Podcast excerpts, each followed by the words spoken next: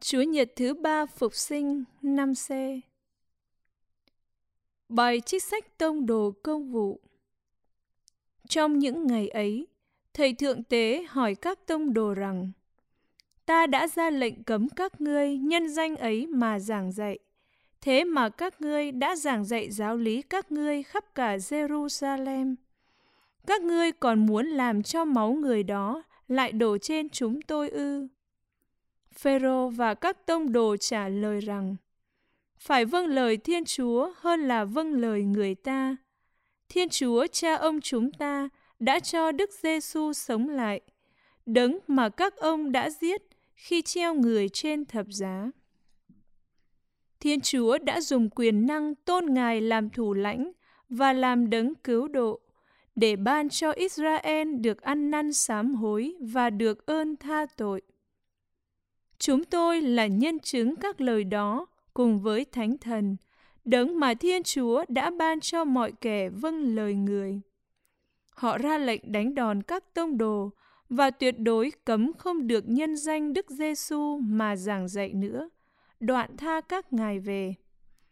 Vậy các ngài ra khỏi công nghị, lòng hân hoan vì thấy mình xứng đáng chịu sỉ nhục vì danh Đức Giêsu. Đó là lời Chúa. Lạy Chúa, con ca tụng Chúa vì đã giải thoát con. Lạy Chúa, con ca tụng Chúa vì đã giải thoát con và không để quân thù hoan hỉ về con. Lạy Chúa, Ngài đã đưa linh hồn con thoát xa âm phủ. Ngài đã cứu con khỏi số người đang bước xuống mồ. Lạy Chúa, con ca tụng Chúa vì đã giải thoát con. Các tín đồ của Chúa hãy đàn ca mừng Chúa và hãy cảm tạ thánh danh Ngài. Vì cơn giận của Ngài chỉ lâu trong giây phút, nhưng lòng nhân hậu của Ngài vẫn có suốt đời.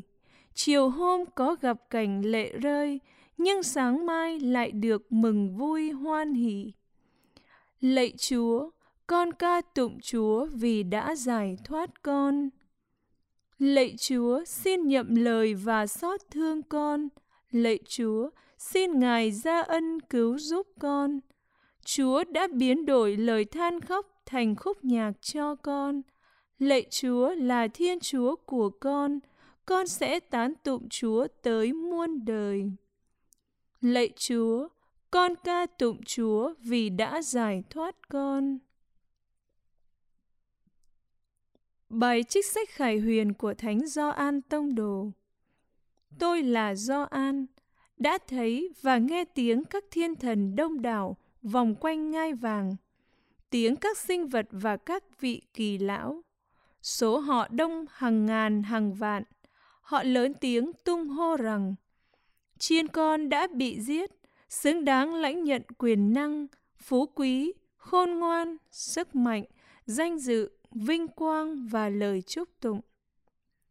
Tôi lại nghe mọi thọ tạo trên trời, trên đất, dưới đất, trên biển và dưới biển, tung hô rằng chúc đấng ngự trên ngai và chúc chiên con được ca tụng, danh dự, vinh quang, quyền năng đến muôn đời.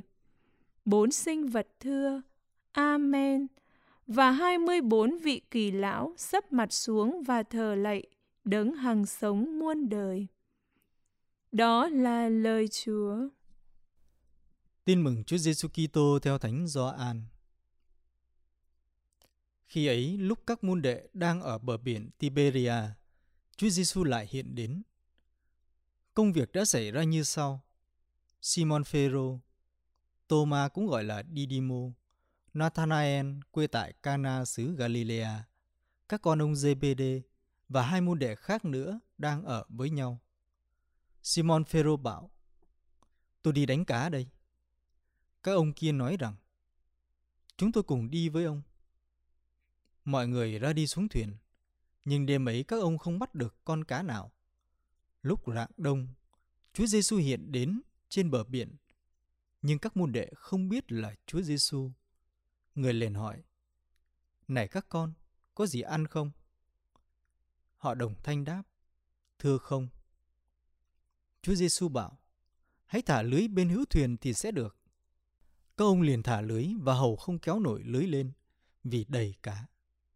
Người môn đệ Chúa Giêsu yêu liền nói với Phêrô: "Chính Chúa đó." Simon Phêrô nghe nói là Chúa, liền khoác áo vào vì đang ở trần, rồi nhảy xuống biển. Các môn đệ khác chèo thuyền vào và kéo lưới đầy cá theo, vì không còn xa đất bao nhiêu, chỉ độ hai trăm thước tay. Khi các ông lên bờ, thấy có sẵn lửa than trên để cá và bánh. Chúa Giêsu bảo: Các con hãy mang cá mới bắt được lại đây. Simon Phêrô xuống thuyền kéo lưới lên bờ. Lưới đầy toàn cá lớn, tất cả được 153 con. Dầu cá nhiều đến thế, nhưng lưới không rách. Chúa Giêsu bảo rằng: các con hãy lại ăn. Không ai trong đám ngồi ăn dám hỏi ông là ai, vì mọi người đã biết là Chúa. Chúa Giêsu lại gần, lấy bánh trao cho các môn đệ. Người cũng cho cá như thế. Đây là lần thứ ba Chúa Giêsu đã hiện ra với các môn đệ khi người từ cõi chết sống lại. Vậy khi các ngài đã điểm tâm xong, Chúa Giêsu hỏi Simon Phêrô rằng: Simon con ông Gioan, con có yêu mến thầy hơn những người này không? Ông đáp: Thưa thầy có. Thầy biết con yêu mến thầy. Người bảo ông: Con hãy chăn dắt các chiên con của thầy. Người lại hỏi: Simon con ông Gioan, con có yêu mến thầy không? Ông đáp: Thưa thầy có. Thầy biết con yêu mến thầy. Người bảo ông: Con hãy chăn dắt các chiên con của thầy. Người hỏi ông lần thứ ba: Simon, con ông Gioan, con có yêu mến thầy không? Phêrô buồn phiền vì thấy thầy hỏi lần thứ ba, con có yêu mến thầy không? Ông đáp, thưa thầy, thầy biết mọi sự, thầy biết con yêu mến thầy. Người bảo ông, con hãy chăn dắt các chiên mẹ của thầy. Thật thầy bảo thật cho con biết, khi con còn trẻ, con tự thắt lưng lấy và đi đâu mặc ý. Nhưng khi con già, con sẽ giang tay ra, người khác sẽ thắt lưng cho con và dẫn con đến nơi con không muốn đến. Chúa nói thế có ý ám chỉ Phêrô sẽ chết cách nào để làm sáng danh Thiên Chúa. Phán những lời ấy đoạn, người bảo ông, con hãy theo thầy.